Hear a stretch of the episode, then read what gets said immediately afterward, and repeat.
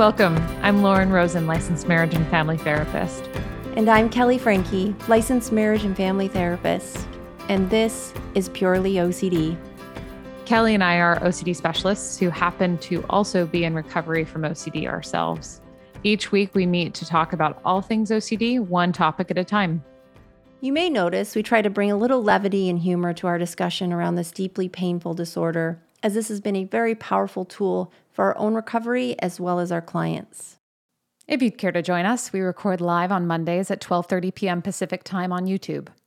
We generally answer a few questions from our live viewers related to whatever topic we're covering that week. And if there's a topic you'd like covered, you can also submit a request on our website, purelyocd.com. And if you do find this podcast helpful, please leave us a review so we can gain more visibility to reach more people like yourself and help spread awareness of what it's like to live with OCD. Quick reminder this is not intended as therapy or as a replacement for therapy. This is for educational purposes only. So without further ado, here is this week's episode. Hello, everyone, and welcome to this week's episode of Purely OCD. And you may notice that there is a third square in our Brady Bunch situation this Third week. wheel. That's right. I often think of you that way, Patrick, as a third wheel. Many people do, but so, for those of you who are not familiar, and I'm going to just put this caption up real quick so that people can see your name, but it's going to actually, oh no, there you go. For those of you who are not familiar with our fabulous special guest, this is Dr. Patrick McGrath. And uh, Patrick is the uh, chief clinical officer for uh, NOCD or NOCD. Uh, which way are NOCD. we? Do we go? NOCD. Okay, Mhm. thank you. Mhm. That's. I'm glad we have that settled now. So Yeah, no CD. that one out. Mhm. Uh, You guys only sponsored us for a minute, and Yeah. yeah, yeah. Yeah. Mhm. I'm glad that we're on top of things, and um, and formerly um, the uh, clinical director, correct, of Foglia uh, at Foglia. The Yeah, I was doing that uh, until I came over to NoCD. Yeah. Did uh, did the Foglia Family Foundation Residential Treatment Center and also all the anxiety and OCD program at Alexian Brothers Behavioral Health Hospital as well too. so anyway, he has a wealth of knowledge. We're thrilled to have him on today, um, and he's also just an awesome human. So there you go. Well, thank No- you. Appreciate. No pressure. No pressure. Yeah, no, no pressure. He is hmm. a funny guy. What what's the uh hmm. an Irishman? An I- Irishman can tell you to go to hell. Only an Irishman can tell you to go to hell and make you look forward to the journey. That's the one. Which is that's how I describe ERP to a lot of people. You know, I'm gonna Oh ask gosh, you to do something really, really difficult and get you to hopefully be really looking forward to the fact that you're doing it. yeah. I love that. makes you a mm-hmm. very good Irishman, really. Yeah, Well, when you're named Patrick McGrath. yeah. I mean, Yeah. it's yeah, yeah. That would be a disappointment if you weren't. Yeah. That's Yeah. That is totally fair. yeah. And anyone who's watching can go ahead and you know ask questions in the chat too, and we um, get around to those. We would we would love to maybe field some. Um, but I I think we we were kind of curious. Just a, a first off question, and this is very broad. Is uh, what do you think are the most critical parts of of treatment for OCD? I mean, we obviously we talk a lot about ERP on here and all of that, which I presume has some element in your answer. But I, yeah, we wanted to Mhm. sort of get curious with you about what what pieces you think are maybe um, important to talk about and highlight. Uh, first comes to mind is practice. Hmm. Right. If you don't do ERP once and change, just like you don't uh, go to your first piano lesson and become a virtuoso after the first piano lesson. You, Wait, what? you you probably were one before. All right, I I'm apologize. kidding. I'm yes. kidding. But you know um maybe there's a rare bird that can do that but the vast majority of people are not do this once and then i'm done and everything's changed and i have no doubts about it anymore and all is well you you have to practice these things ocd took a long time to get you where you were why wouldn't it also take a while to get you where you want to be right. So patience, yes which a lot yes, of that helps clients can get frustrated. They're like, "Oh, I did this exposure. I should feel better now." Right? Yes, right. And and uh, that leads to watch the shoulds right? The shoulds the musts the oughts the have tos the need tos they uh, they will definitely get in the way of therapy and if you are shoulding all over the place you're really going to have a lot of trouble in the work that you're doing because you don't want to should on therapy. It's it's going to really interfere with the work that you're doing. So watch those all or nothing kinds of words that you tell yourself. Um, I think if you're looking at number two, Lauren, from your question, the self talk is very important to me. How are you talking to yourself? How are you motivating yourself? Right? Mm. Are you motivating yourself in a way that would be motivating to others or are you putting yourself down as a way to try to motivate yourself to be better mm, and yeah if if that's the case and that's what you're doing well, if it wouldn't be motivating to anyone else, why would it be motivating to you? So, my favorite topic is specialness. Why do you believe the rules of the world apply to you differently than they do to everyone else? And can I help you break the notion that that's the case for you? Because I don't find it to be true. You believe it, but I don't find it to actually be true. I mm. don't see that the rules do actually apply to you differently than they do to other people. Mm. Your OCD will try to convince you of the fact that it is. It's fine for everyone else to do all of these things, but if you do them, you have a different set of rules that you must apply to it in order for you to be successful at this that others just don't have to do. Or it's fine if anybody else were to have this thought or image or urge, but when you have it, you must do now these special things in order to neutralize it because it's it's a different meaning when it happens in your brain than it is in anybody else's brain. Yeah, the standards are much higher. Yeah. Um, yes. Yes. Speaking of that question, uh, first of all, I love your two points so far. Um, but I, you know, when you were talking about shoulds and then you kind of segued into motivation, I think that that's a mm-hmm. really interesting topic, actually, because oftentimes I find that when people start to should on themselves, it's almost a way mm-hmm. of externalizing the part of them that wants change. It's like a, yes. an, a lack of ownership. I, like I know I Correct. should do this, but I'm right. like I don't want to. Right? Like it ends up out of my control. So helping yep. people to understand and own their own ambivalence around it, and say like I both want to do this and I don't want to do this, yeah. and then correct. But that should always gets in the way of that. I find. Yeah, I want and I should do feel very different, right? When when I say that I want or I don't want to do something, that is very personal.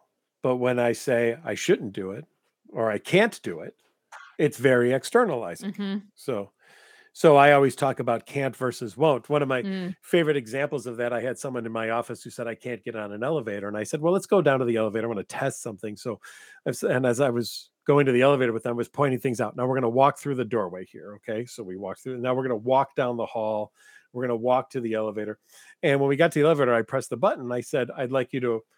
Uh, try to get on the elevator because I wanted to watch you bounce off the invisible force field that appears in front of the elevator. And they they looked at me and said, "What?" I said, I said, well, you, you can walk through doorways. You've proved that already. You've walked in and out of my office and the, the building here, and and you've walked. We've walked here. So the the two things required to get onto an elevator involve walking and walking through doorways. You've you've proven the ability to do both. Therefore, the only reason in in my mind why you can't get on an elevator must be that an invisible force field appears in front of it and it blocks you. So I'd like to see you bounce off of it. yeah. And then they say, I hate you. And then they say, okay, fine. It's in um, my brain that's saying do it. Yeah. Right. And and then then they say, fine, I don't want to get on the elevator. Why? Because I'm afraid of it. And I say, great, I can treat that. Yes, yeah. exactly. I I don't know how to treat I can't do it. Right. I've never figured that out yet. I, I have in 23 years of doing this, I've never figured out how to treat someone who can't do something. Yeah. Very well explained.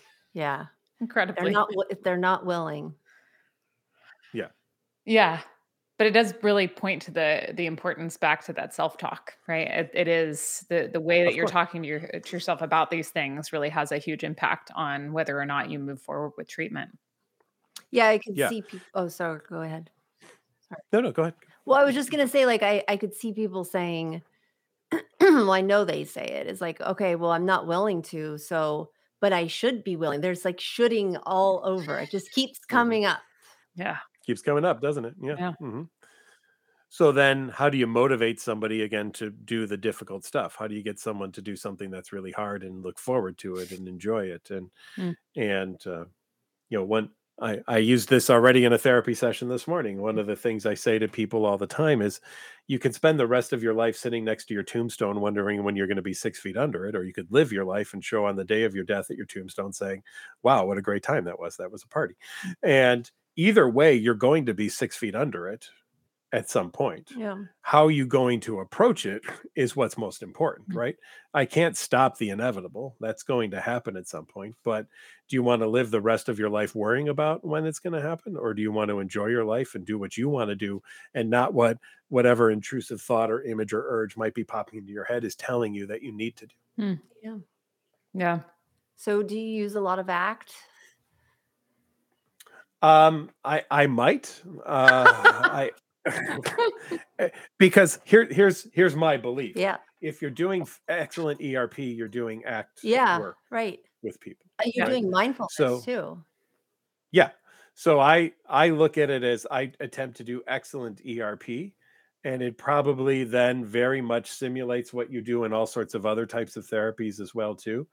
I was trained in doing it as ERP and I've continued to call it ERP. Um, I remember when Mike Twohig at ABCT got up and did one of his first talks about introducing ACT to the group, and there was a panel up on the dais there. You know, he had Jon Abramowitz and Alec Pollard and Brad Riemann and Thröstur Björgvinsson and Brett Deacon, and Mike was giving this spiel to everybody about it. And I raised my hand in the audience. I said, Mike, I just want to thank you. I didn't know I was an ACT therapist, but after listening to you, It's so true though, I- right? I do everything you say. I may have a different language for it. I may describe it slightly differently, but I believe fundamentally I do everything that you were just describing. So I think if you're excellent at one, you're also probably very excellent at the other. It's Yeah. so true. Yeah. I'm curious too, actually, given your background uh, in in treating co-occurring substance use, um, how much motivational interviewing? I mean, maybe this is just redundant, but it it seems it strikes me that that actually Mhm. ends up being quite important in the in in treating OCD, and Yeah. you know, not to get into Right. too much of the the clinic like the clinical language to anyone watching. It's Mhm. just a way of of supporting people's motivation to do things that part of them definitively does not want to do and it comes up a lot in addiction treatment Yep. Yes. And the other piece on the back end of it as well is really showing the similarities between why people use substances and why people do compulsions.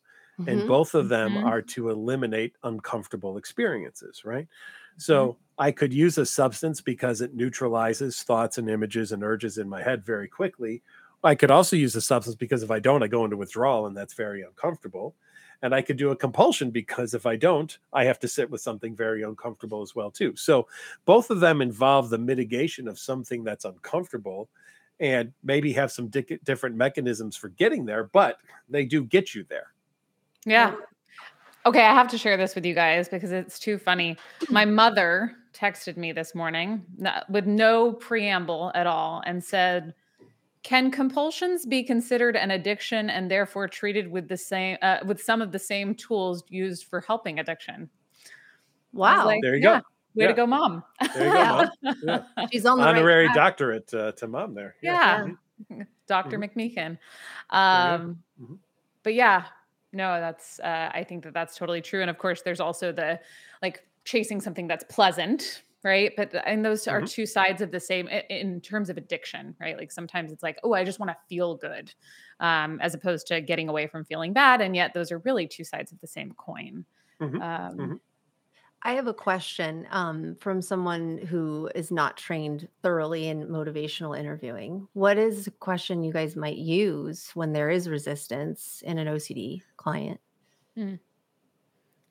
Patrick, you want to take it or shall I? Um, I, I just say, you know, if if you're choosing not to do ERP, right? If you if you're kind of putting up a roadblock to that, are you okay with today being the best you'll ever feel for the rest of your life? Mm-hmm. Great. because question. OCD gets a little bit more difficult every day as you do more compulsions and it gets Mm. more and more ingrained. So, are you fine with today is the best you'll ever feel for the rest of your life if you choose not to do anything about the OCD and hope for it to um, change on its own? You know, I, I like to say to people, you can wait for a miracle to happen or you can make the miracle happen. Which which will you Mm. choose to do? I love it. Yeah. Well, especially because waiting doesn't work. Yeah. to your point, like it just gets harder and harder over time. That's such a Mhm. yeah. Lauren. Um, I really like weighing the decisional balance with clients. So really saying like, okay, well, if you take this action, where do you see that going? Right? So if you if you do the compulsion, what what's the outcome there? Do you like okay, so you might get temporary relief, but the next time, right? Like so sort of walking them through the the long game. And then also saying, well, what do you stand to gain from not doing the compulsion and walking them through on that realm so that, that there's the clear understanding of the the cost benefit on either side Right. um because and uh, yeah so much of motivational interviewing is about navigating ambivalence differently and so that's one of my favorite ways of doing that is like calling out like oh you actually do want this other thing right Yeah. and they're yeah it's not just i should speaking of that Mhm. um yeah. so so far, Patrick, you've you've said practice, self-talk, Yes. uh, addressing specialness, which I think is very important. One of my favorite. Um, motivation. Um, Um, I'd add another one on there. There's going back to Kelly, what you said about act. the Acceptance is is important in the sense that I have to accept the fact that the goal of therapy is not to make any thought or image or urge go away. It's to allow it to be there and not care that it's there. yes. But how many of our patients have said to us, but I don't know if I can live having this thought or this image or this urge in my head. I don't ever want to experience it again. And I have to be honest with people and say, I don't know how to do that. Yeah. I, I haven't I haven't figured that out yet. I haven't figured out how to make a thought never appear ever again in your head or an image or an urge. Yep. Yeah. We have to be willing to have all of them. hmm Yeah.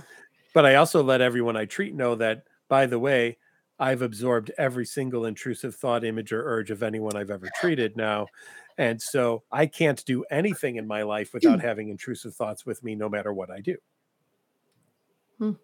Right. And you still live a very full and meaningful and rich life. I like to think so, but I also I know mean- that I'm ever with the two of you at a conference on a staircase. I'll think about throwing you down the stairs. It's true. Yeah. I mean, I presume. I'm I'm sure that I had that thought standing next to you, Patrick. or punching you or decapitating you, you know, something, Something. like that. Something, you know, a little stab Shards in the of eye. you know. glass. Yeah, the yeah. champagne uh, glass. eye. Absolutely, absolutely. Yeah. So That's what friends are Um, for, really. that you that is know? what OCD treating friends are for. Yes. So um, we are we are not here to get people to be without something. No. Yep. That's not our goal as therapists. We are here to help people accept the fact that they are human and they have weird things pop into their head and that just because that happens doesn't mean that anything must be done about it. Yep. Yeah. Yep. Absolutely. And in that, lots of acceptance of feelings too, right? Because you you will care in terms of you will feel anxious, but it's like Yeah. May- maybe you could just learn to feel anxious instead of trying to get rid of all of it. Right. Right. We're not out to create robots of no emotion, right? that's that's not what we're doing. No. Mhm. No. Although, Although- I'd like to be a robot sometimes. Sure. Like, Tone Yeah. down the emotions a little, Kelly. Jeez. Well, our ongoing joke is, you know, uh, when when is the lobotomy, right? You know, like it'd be Yeah. nice every once in a while, but like, but that's it. And we don't all, obviously nobody like. Well, Right. I certainly don't want a lobotomy. It's very all or nothing. yeah, Mhm. yeah. Um. Hmm. Were you, oh, were you going to say something, Kel? well, I was just, I, I forgot what I was going to say, but it was something around what Patrick Very profound. Yeah, it was, I'm sure it was wonderful. I'm glad Mhm. I highlighted that for you Yeah. to really Yeah, make it extra. Thank you. Mhm. Yeah. That's what friends are for. um, in terms of things that get in the way of treatment, and I guess I suppose to some degree that's part of what we've been discussing, but any significant roadblocks that you see in people regularly other than self-talk and specialness again i guess we have been answering those things Yeah. Well- There's there's the attempt to be in control, right? The, how many how many of our of our patients are afraid to not feel in control of something, right? And yet they also don't recognize one thing, which is the, there is something else in control, and that's the OCD. And if they have a combined substance Mhm. use, it's it's the substances and the OCD are actually the things that are in control. So in my goal to find control, I've given up control to something else that has convinced me it doesn't have control that Mm. and that I could gain it if I just do what it tells me to do. Yeah. Yeah. It's messed up, isn't it? It's totally messed up, right? yeah. But it it goes to the conniving nature of obsessive compulsive disorder Yeah. which is which is only concerned about one thing and that is itself. Ocd cares only about itself. It does not care about your friends your family your Mm. job your loved ones your home anything. Ocd cares about one thing. I i describe ocd in fact as the koala bear of disorders because hmm. koalas eat one thing and that is eucalyptus leaves and that's all they survive on is eucalyptus leaves and and ocd eats one thing and that's compulsions and therefore ocd has to do whatever it can to get you to do compulsions in order to survive because if you don't do compulsions you don't feed ocd and if you don't feed ocd it starves and it kind of fades into the background. So it it has one singular goal how can i get you to do a compulsion Yep. That's true. Lots of tricks up its sleeve on on the way there. Um, by the way, anyone who's watching, if you have any questions, you can feel free to throw them in the chat area. We're happy to try and address some if anything comes up. Um, I like the koala bear.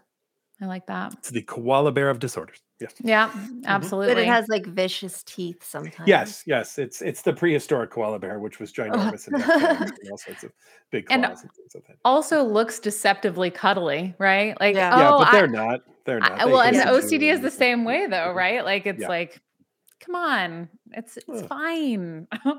Yeah. you'll be good. Well, that's the other thing that I when when people are stuck with OCD and I say, you know, if it is as good of an idea as you're holding on to, why don't you try to convince other people to have it too? I mean, if you think it's been Mhm. that helpful in your life, why not proselytize OCD out to other people and say, hey, uh, you know, I, I'm noticing something's not going so well for you. Have you considered some OCD? Because that might really really help this situation a lot. I think you'd find it to be a great addition to what what's happening in your life right now. So That Absolutely. is true. I don't know that I've ever met somebody actually proselytizing for OCD. So Yeah. that's if OCD was as good as it tells the people who have it that it is, then that should be our job. We should be we should be offering OCD to people instead of helping to remove the effects of OCD. right. that's true. Mhm. I, I somehow don't think that that's ever going to be any of our jobs, but yes. I I don't believe so. I don't I don't think it would be, but but OCD would love it if if that Mhm. was our job and if we were to hand out more of it. uh, to. Koalas. Yes. Yeah. Free koala. Free uh, yeah, for everyone. Mhm. for everyone. Call your local OCD therapist. That's right. Free koalas. Uh, meanwhile, uh, somebody did ask, do you guys ever work with your clients and ac- I, I uh, believe in accepting worst case scenarios? Um, sure, uh, of course.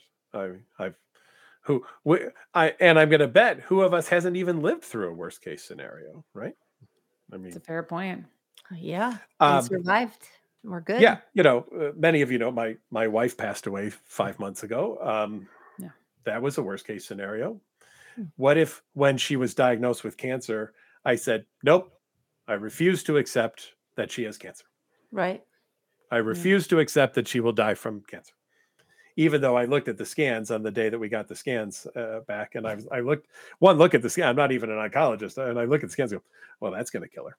I would just tell Yeah, right away right. that she was she was stage four metastatic. She was going to die, and there was not going to be any treatments that we did that was going to stop this. There were things that could pr- prolong her life a bit, but so imagine if we applied uh, not accepting worst case scenarios to other areas of our life, right? And Yeah.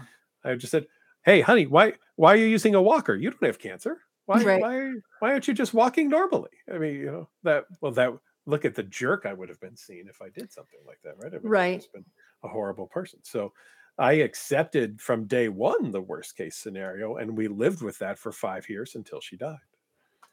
Now, Yeah. along the way, we did everything that we could to try to make her as comfortable as possible and to still have some fun. And even, Yeah. you know, the, a week before she died, uh, or before she had the seizure that led to her death, we even went to the movies. It was a, Mhm. a large ordeal to get her there, but I got her to a movie theater. You know, we we made attempts to still do things, even though we were living in a worst case scenario. Yeah.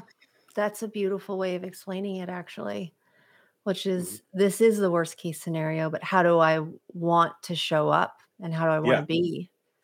Yeah. Well, you said it right, Kelly. What if OCD was the worst case scenario? Not what OCD tells you the worst case scenario could be. What if it's just the OCD itself is the worst case scenario? And therefore, our job isn't to Mhm. really work as much on what OCD tells you. It's just to help get rid of OCD in and of itself. Because to me, having OCD might actually be the worst case scenario. Absolutely. Because then and I think it, it goes back to what you were saying, like uh, heading to the movies with Susan, right? Like it, it's um you miss out on your life if Yeah. you're not if you're not willing to accept at least the possibility that the worst case scenario exists. Right. Well, that it could reality. happen. Obviously, in in the in this case, yes, but I just mean in OCD No, more yeah. generally, like to to make space for the fact that well and and with death actually based on what patrick said at the very beginning of all of this like we're all ending up there so that's that uh, accepting that or not accepting that doesn't make any sense it just Mhm. detracts from your ability to be here to be now to be in in, in what's actually happening and um so i think you're right i think the worst case scenario is missing your whole life because you're so tied up in trying to resolve something that just can't be resolved Yeah. Yeah. It's messed up So why not just live life knowing, you know, where it's going to take us eventually and making the best of it along the way. But but then again, remember OCD loves that phrase what if? Ah, but what if I don't figure out the best way, right? Mm. Yeah. Yeah. Well, Uh, then- Do good enough. yeah, then then we're going to we're going to go with good enough, right? Exactly. How often do you see people with uh, with obsessions that like are related to treatment? Speaking of this question of like, what's the right Mhm. way to do it? Because I think that, Yeah. that those can be particularly tricky. Right. And Yeah. OCD is the worst case scenario too. They will come up with that, right? Like Sure. this is my life and they're upset that they have OCD. The content's Yeah. irrelevant at this point. So I I just look at this as another form of OCD trickery. Right. Totally. one of the last grasps of OCD before it is thrown to the wayside, hopefully, is all right, fine. I get it. You want to get rid of me. Okay. Mm-hmm. I understand. I don't like the decision. I find it a bad one, but I'll accept it. Now, just know though, if you're going to get rid of me, you have to do it perfectly. yeah. Yeah. Right. And then, Yep. boom, there it is. That, that's it. That phrase right there. You want to get rid of me? Okay. But you have to do it perfectly. Perfect. And the only Otherwise, I'll never that- go away. Yeah, and the only way to do it perfectly is to do it in an OCD way. And if you're going to try to get rid of OCD with OCD, then you just make more OCD. Yeah. This disorder, man. Yeah. Um, It starts to fold in on itself. It's just like It's like the and inception of disorders no and it's true but i think isn't it isn't the point too that it's like there's no eh, like the trying to get rid of ocd in the first place is the problem i mean Yeah. understood the disorder piece of it which is really in the response to it but trying Sure. to get rid of the experience is the only way it hooks into i'm going to do it perfectly or i have to do it perfectly Right. Yeah. Um, there, there is no perfect way to get rid of anything. Right? No no So the the notion that there is with this, and we know that the moment we attempt to do anything perfectly according to OCD's wishes, all we're going to hear from OCD is, "Yeah, but what if you Yeah, tried it this way? wasn't instead? good enough. What if that?" And so you can't do it. You just can't fulfill it, and people get stuck. yep yeah, it's bottomless for sure. Mhm. I realize we're kind of coming toward the end of our time. Is there anything in particular that Wait, we know- only get half an hour? I thought we had a whole hour for this. What? Oh, I was just getting rolling here. Jeez. yeah, are you like you're out? You're like I'm I'm done. This done- is done with you two. Done That's with it. it. in at least hour. one and a half minutes. you're gonna be done with us. Yeah. I'll give you one and a half more minutes. I um, I I just like to say to people, you know, the idea that uh, the biggest thing that will work against you will be the thing that you're trying to get rid of. You know, your your worst enemy in multiple ways is OCD. A for what it's done to you, and B for how it's going to try to hang on to you at the same time. Yeah. So so just keep that in mind and that you know therapists have one goal in working with you and that is to help you not be ruled by obsessive compulsive disorder anymore and let them do their job trust in what they tell you and give it a chance because uh, it, here's why i in a weird way i don't think ocd is scary because it's amazingly predictable and we know exactly what it's going to do. But it becomes scary because even though it's predictable it throws one more thing at you and says ah but what if this is the time right? And Mhm. so but if you know that that's also predictable and that it's going to do that then maybe you recognize oh wow ocd actually does have a pattern. I'm stuck in the pattern and the one goal is to get out of the pattern. And if i can get out of the pattern maybe i can get better. So i'll leave it at that That's Yeah. so well said. Thank you so much um, for for joining us today. Um, Yes. Thank you, and for all of your wisdom. of course it was a blast thank you Well, I will be thinking about koalas now, ducks and koalas. there's a there's a children's book in this somewhere, you There i guys. is. think so i I like think it yeah so. Mhm. Yeah. Okay. Um, well, have a great week, everybody. Yes. Thank you so much. We'll Thank see you, you Patrick. soon. Thanks, Okay. everyone. Bye. Thanks for joining us. Just as a reminder, this podcast is not therapy, nor is it intended as a replacement for therapy. If you need further support, we encourage you to seek treatment with a registered professional who specializes in OCD. If you have a moment, we'd love to hear what you think. Feel free to leave us any feedback by reviewing us on your podcast app of choice. You can find past episodes on our website at purelyocd.com. Remember, this podcast is for you, so please let us know what you would like to hear. We want to make our message as helpful as it can be. We hope you will join us in the future as we continue our discussion on all things OCD.